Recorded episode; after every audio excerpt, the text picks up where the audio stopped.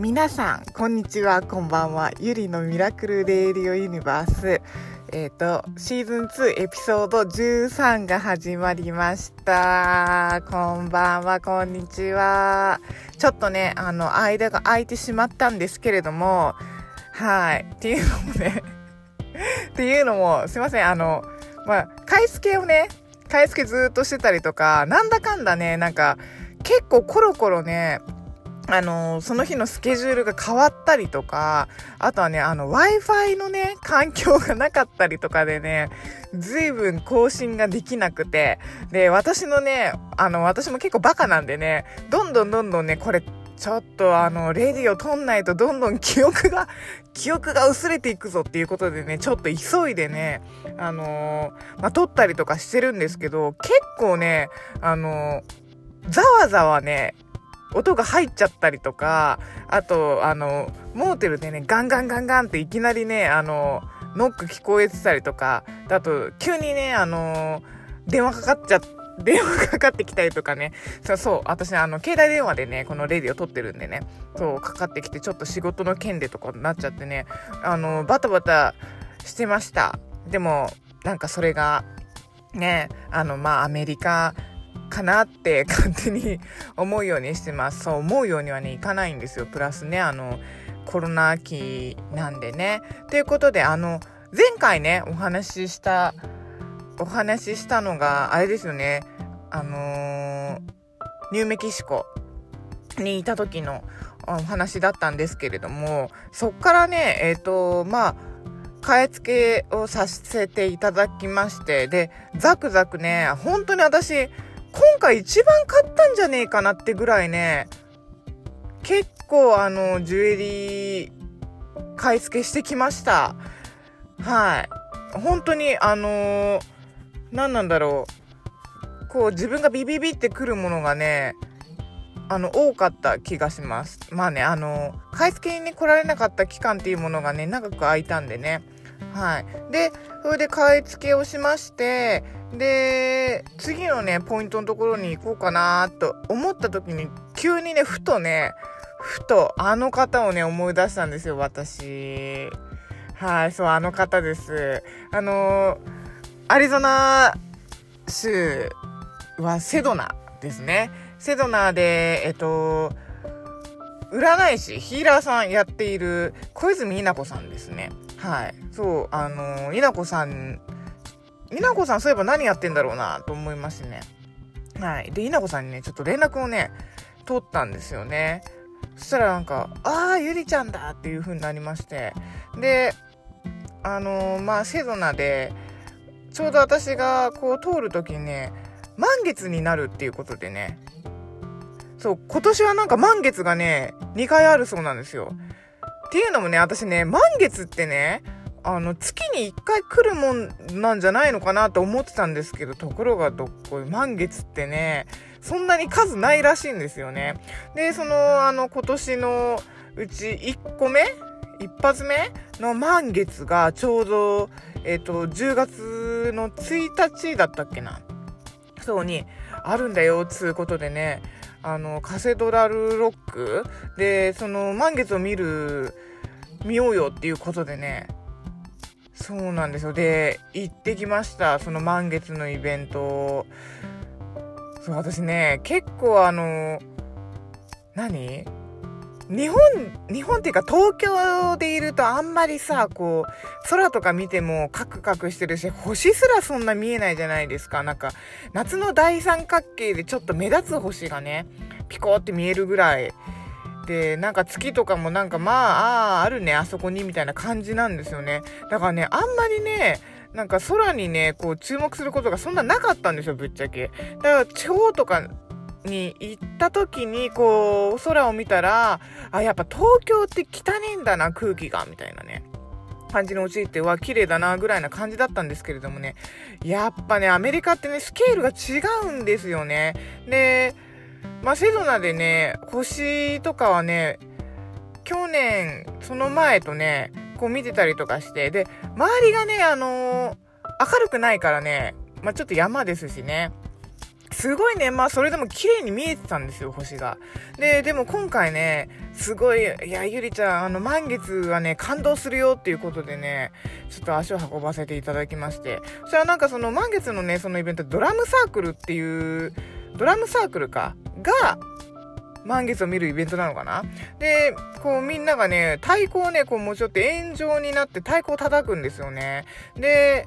こう、何？あの、その円のサークルの真ん中でね、こう、踊ったりしてる人とかもいて、で、わ、なんか、こう、何？そ、外だし、開放的だし、こんな太鼓とか鳴らして、なんかいいね、イエイイエイイエイみたいなね、感じで、で、日がね、こう沈んでって、で、ね、あの、日が落ちるのもすごい十分に綺麗だなって言ってこう感動してたんですよ。そしたらね、日が沈んだ後にね、こう星が出てくるんですよね。で、その星もね、あのー、カセドラルロックのこう、何？岩のね、間からこう、徐々に徐々にこう湧いてくるんですよ。で、それがね、なんか私ね、ほんと映画のワンシーンみたいな感じにね、なってきてね、わ、すごいなって。で、あと、プラスね、星が近いんですよ。それにね、私すごい感動しまして。で、星も近いし、なんか、もうこれだけでも十分なのに、こっから月が上がるんだっていうね、こうワクワク感がすごくて。で、みんなね、こう、吠えたりとかするんですよね。ふーとかとか言ってこう吠えたりとかして、こう月をこう出迎える何？何？おたけびみたいなね、感じのをこうやって、おーって言ったりとかするんですよね。で、あ、もう次来るぞ来るぞみたいな感じでみんながこう月がね、出てくる方向をね、見始めるんですよ。で、その太鼓の音とかもね、すごいどんどんどんどんどんどんどんどんこう大きくなってって、でも、来ましたっていうと、こう、日がね、日じゃない、ごめんね、日じゃない、月がね、こう上がってくるんですけど、もうね、私ね、多分今までで一番感動したかも。そのぐらい、こう、何？これね、言葉で表すのすごい難しいんですけど、もう真っ暗だったところから急にね、おーってね、あの月の明かりですよね。がバーってこう上がってくるんですよ、徐々に徐々に。で、まあその時ね、月が上がる感動っていうのの、この何アドレナリンもすごかったし、あのー、そっから、こう月をね、みんながこう見て、月の光で、こんなにも、何一体に、一体感になれるんだっていうのがね、すごかったんですよ。で、まあね、あのーまあ、東京砂漠って言われるぐらいな、こう、ね、私東京でこう生活していて、常にね、あの、まあ、携帯電話とか、あの、で、電気のものとかがこう溢れてるじゃないですか。テクノロジーとかね。そういうのがね、一切ない状態で、こう何？自然の力に感動するっていうのをね、何？全身で浴びた？今までなんかこう何なんだろう？こう携帯の画面上でこうそういうのを見てたものが実際にこう目の前に現れて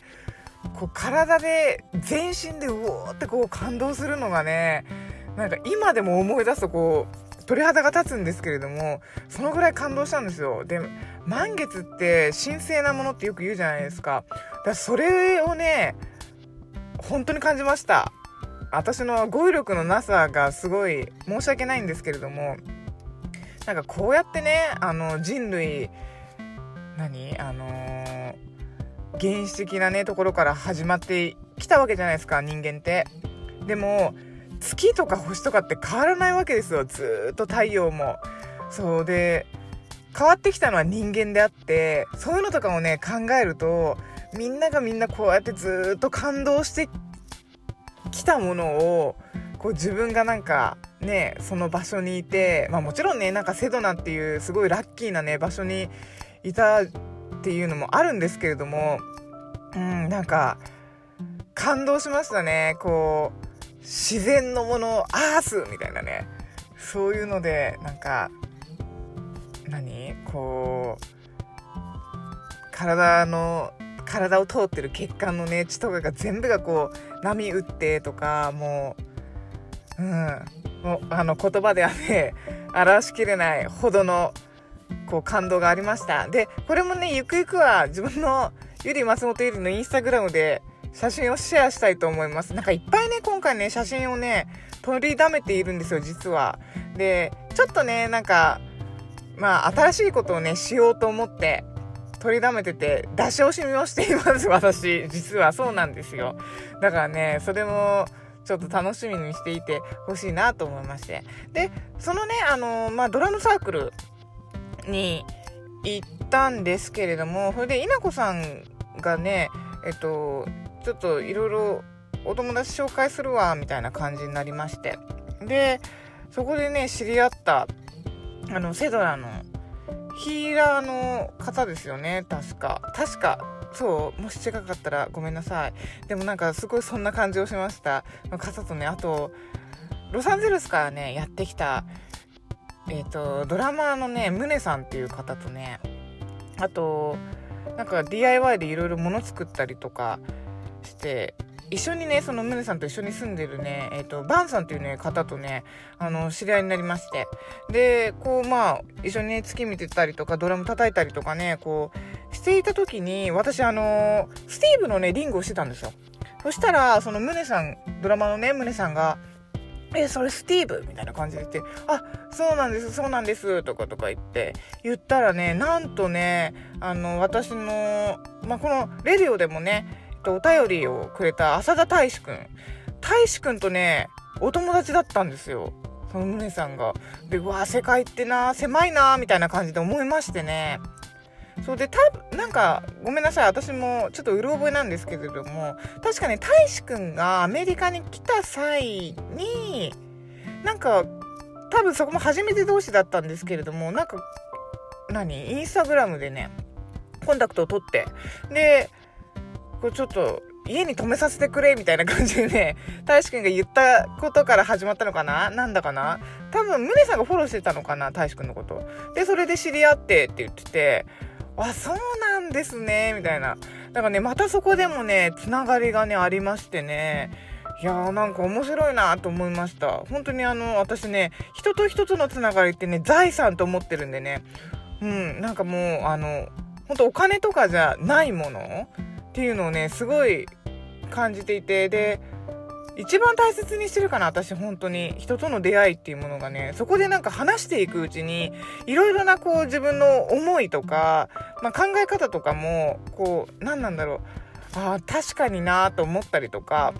なんかあるじゃないですかこう感銘受けたりとか。それってね私ねめちゃめちゃいいことだと思って33年こう生きてきているんですけれどもまたねなんかそういうつながりとかもねできてね嬉しい限りで。でまあ私あの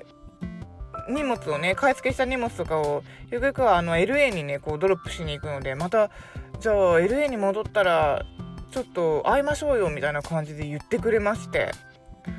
ねありがたいですよね本当に。でそれでちょっとね連絡先とかもね交換して。そうなんですよ。だからなんかまたねあの旅でまあこういう時期ですけれどもそれでもなんかこう人とねあの知り合えてっていうのはすごいありがたいなって思いました。でそっから何日かねあのセドナに滞在しましてでそうですねちょっと川に行ってリラックスしたりとかねそういうことをねさせていただきました。はい。でどまたどこどこのことを喋ろうかな。そうだそうだ。でなんかねあそこにねセドナっていろいろねまああのインディアンジュエリー屋さんとかがね結構あるんですよ。でまああの本当になチープなね本当にお土産みたいなもののインディアンジュエリー売ってるところとところからなんかねあのすごいラグジュアリーな感じのものもね置いてあるところがありまして。で私ね前回セドナーにいた時はねそんなにね滞在時間がなかったんですよ。だからねあんまり行くことができなかったんですけれども今回はねちょっと行ってみようっていうことでねいろいろちょっと散策させていただきましたいろんなところをねそしたらねやっぱ私ここのお店かっけえなと思ったところがねガーランドっていうお店なんですよね。で、行こう行こうとかとか思ってたら、ね、その稲子さんがね、あの、ガーランド行った方がいいよみたいな感じで教えてくれまして。で、あ、もうこれはね、もうこっちの地元の人も言ってるんだから絶対行った方がいいなみたいな感じでね、行かせてもらいました。で、ガーランドがね、ちょっとね、セドナからちょっと離れたところにあるんですけれどもね、ひっそりね、なんかこう、かっこいい感じの店構えでね、ガーランドを言ってね、あるんですけど、そこ入ったらね、まあ素晴らしい。あの、ミュージアム。言ったらね、本当あの、ミュージアム的な感じのね、お店で、で、綺麗にね、かっこよくね、あの、ジュエリーたちがこう並んでるんですよ、ショーケースに。わーと思って。で、ちょっとね、買いやすいものからね、あのアーティストさんの、すごい、あの、ハイエンドなものとかもありまして、もう目の保養ですよね。もう素晴らしいと思って。で、こう、見、ずっと見てたらね、我らが大先生、スティーブ先生の作品もありました、そこに。でね、ちょっとほっとしちゃってね、私。で、スティーブの、あの、ジュエリー、本当にね、毎日つけてるんでね。あの、そこの、あの、何？スタッフのおばあおばあさん？なんか、おばあとお姉さんがいたんですけれどもね、あ、あの、スティーブのでしょ？みたいな感じで言われまして、そうなんですよ、みたいな。で、今回ね、ちょっとお世話になりまして、みたいな。で、私もね、あの、先生にねちょっと手ほどきさせていただいていただきまして、あの、ジュエリーをね、ちょっと制作してきたんですよって言って、つけてたね、ジュエリーこうやって見せたらね、ワオなんて言ってね、驚いてくれましてね。そうなんです。で、そっか、そう、なんかね、結構ね、結構本当に種類がバーっていっぱいあってね、うわ、かっこいいな、みたいな。で、一番最後ね、私がね、もう一番ビビビってきたのがね、あれ、シルバーのちょっとスタンプワークとかがしてある土台のね、鏡があって、大きいんですけどね、それにね、あの、ターコイズがね、ぴょこぴょこぴょこぴょこってね、くっついてるミラーがあったんですよ。で、うわ、これめっちゃ欲しいと思って、これお店で飾りたいと思って、で、値段見たらね、あの、7000ドルだったんですね。約あの、あの、まあ、1ドル100円換算としてはね、70万円でした。はい。ぶっ飛び。で、なんか、うわ、これ欲しいって言ったらね、これいいでしょうなんてね、おばあが接客してきてくれまして。で、ね、ちょっと、グローブ的に鏡に映った私みたいな感じでね、こう写真もちょっと撮っちゃってなんて。ねなかなかね、あの、サムタイムズストアちょっと貧乏なんで、ちょっと70万は手が出せませんでした。ごめんなさい。本当にね、これね、買って帰りたかったんですよ、私。で、そしたらね、そのおばあが小さいサイズもあるで、みたいな感じでね、小さいサイズのもね、見せてくれたんですけどね、それでもね、まあ、4500ドル言うてね、そうなんですよ、買えない、買えないって言って。だってあの、ね、約、まあ、その時のレートの円に合わせたら50万ぐらいでしょ？無理無理無理と思ってね、ちょっと断念しました。でもね、いつかね、あの、お金持ちになったらね、ガーランドにある鏡、ミラー、迎えに行きたいなーなんて思ってます。はい、そうなんですよ。でもね、なんかね、帰り、帰りとかね、帰り道の時とかにね、こう、考えてみたらね、いや、なんか、いや、俺もさ、ターコイズだし、資産じゃん。で、ちゃんと縁もシルバーだしさ、資産じゃんなんて思ってね、そうなんですよ。私ね、ジュエリーをね、自分でね、こう、購入する時とかね、もちろんデザインとかも、もうその、バックグラウンドのね、ストーリーとかもね、こうやって考えて、もちろんそれ一番もちろんで買うんですけれどもなんか洋服と違ってジュエリーってこう資産になるじゃないですか。ねなんかあのまあゴールドとかシルバーとかまあターコイズももちろんそうですし石ですしね。っていう風にね考えたらねあれなんか自分の貯金こう削ってでも買った方が良かったみたいなね感覚に陥ってくるんですよ。そう。あれ資産だったじゃんみたいなね。そんなこととかがねあるなんかそんなことを思わさせられたガーランドでしたもしね皆様もあのセドナにね行った際行ってみてほしいガーランドめっちゃかっこいいであとねなんかそのガーランドの姉妹店があってそこはねあのラグ？ナバホラグとかねそういうラグが売ってるところとかがねあってそれがベルロック行く途中にあったよね。確かそうそうそうそう。あって、そう、そこはね、今回行かなかったんですけれども、前回ちょっとラグの方も見に行こうかななんてね、思って。そう。で、あとセドナのその、まあ、市内とか、あの、89A でしたっけ？そう。あそこのね、こう通ってる時にね、あれ、ガーランドってもうなんか確かもう一個あったな、みたいな感じでね、なんか、稲子さんにその時言ったんですよ。あれ、ガーランドって？って言って。そしたらね、あ、ゆりちゃん違う違う。あれはね、ガーランドをパクった、ガーランドの自体をパクった、イタリアンレストランだっけ？確かなんかそんなようなレストランがあんのとか、超ウケないみたいな感じでね、稲子さんが言っててね、そう、だからね、あのー市内の方の、あの、レストランのガーランドじゃない、あの、ちょっと離れたインディアンジュエリアのガーランドに行ってみてください。そう、なんか、買える買えないとかじゃなくてね、あの、ほんと素晴らしいですよ。本当に。あの、素晴らしい方々の作品がね、バーってね、見れます。私、あの、感動しましたね。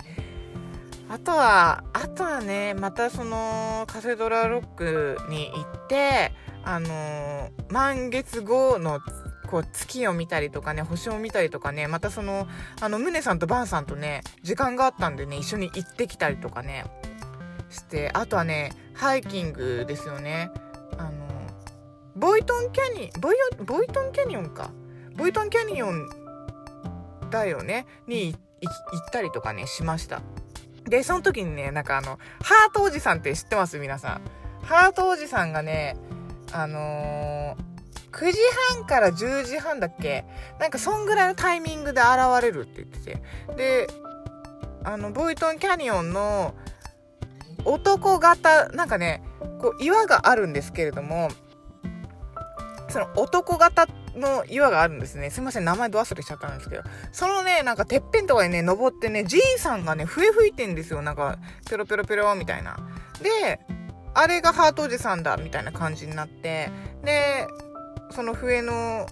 確かね、笛吹いてたんですけど、私たちがね、途中まで登ってる時にね、なんかラストソングなんてね、言い始めてね、あ、やばいやばい、もうあの、じいさんの笛のね、演奏終わっちゃうみたいな感じでね、急いで登りまして。さあ、まあ、じいさん、あの、え、演奏ね、終わって、こう、岩から降りてきて、で、ハートのね、石を配るんですよ。すごいでしょ？で、そのハートの石を、こうやって、もうハートくれる時に、もう全ては愛なんだって言って、もうこれは、ジョンとヨーコみたいなこと言うな、みたいな感じで思ったんですけど、でもね、私もね、なんかあの、なんだっけ、あの、アミ、アミ、なんとかの宇宙人だっけ私、あの、紹介しましたよね。なんとかって言っちゃった。もう記憶が、あ、アミ小さな宇宙人ですね。そう。で、その本をね、読んだ時にね、あのー、神、神は愛だ、みたいなね、感じにね、確か、私もね、本読んで思ったんですよ。まあ、全ては愛なんだ。なんか、Love is God とかあるじゃないですか。それがね、しっくりきたんですよね。で、そのじいさんがね、もう全て愛なんだって言った時にね、あ、これはもうちょっと同じバイブスで生きるぞなんてね、思いましてね、そのハートの石、あの、しっかり頂戴させていただきました。なんかすごいですよね。この愛があれば何でもこう全て平和にあのこうよくこう何？全て全てがこうピースになるみたいなね。そんな感じのことを言っていましてね。なんかシンプルでいやいやそんなうさんくさいってこう思ったりとかするじゃないですか。でもねそれがねこうスーッと入ってくるんですよ。それってね素晴らしいことだなと思ってね。なんかよくなんか、いや、そんな臭いこと言って恥ずかしいよなんて言ったりとかするじゃないですか。でもね、私は全然全くそういう風に思わなくて、いや、そうだよ、じいさん。ほんとその通りだよ。全ては愛なんだよっていういう風にね、なんかあのー、V6 みたいなね、あの、V6 の愛なんだ、こう自分の 後ろからこう流れてきて、そうだよ、そうだよ、みたいな感じでね、思ってそのハートの石をね、握りしめていたんですよね。そうだからねなんかシンプルにそういうことを思える場所セドナなのかそれから私がこうなんかもうそういう風に成長したのか何なのか分かんないんですけれどもそうセドナはね すいません、失礼ですね。そう、なんか、心から、心からこう純粋になれる、そんな今回パワーをいただきました。そう、大丈夫かな？なんか私、今回もノンストップで25分喋っちゃったんですけれども、そう、そうなんですよ。どうなんだろう？大丈夫かな？私なんかベラベラベラベラこんなまあいいんですよね。レディオなんでね。はい。そう。ちょっとあの今回のねこの旅でねどんどんどんどん小刻みにねしてねあのレディオをねやっていこうかななんて思っていてでもちゃっかり忘れるっていうね忘れてきてる記憶がっていう風になってるんでね危ない危ないと思ってちょっと撮ったやつを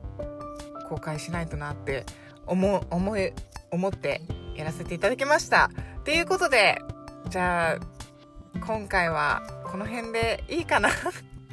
ハートの石、そう、ハートの石お店にちゃんと置きますんで、レジのところとかなんかショーケースの中にね、入ってると思うんで、それちょっとぜひ見に来てください。で、もちろん触ってください。多分パワーあると思うんで、ちゃんと。ハートの石のパワーが。はい。ということで、じゃあ、エピソード13ですね。じゃあこの辺でちょっと終わらさせていただきたいと思います。ではでは皆様ごきげんよう。じゃあね。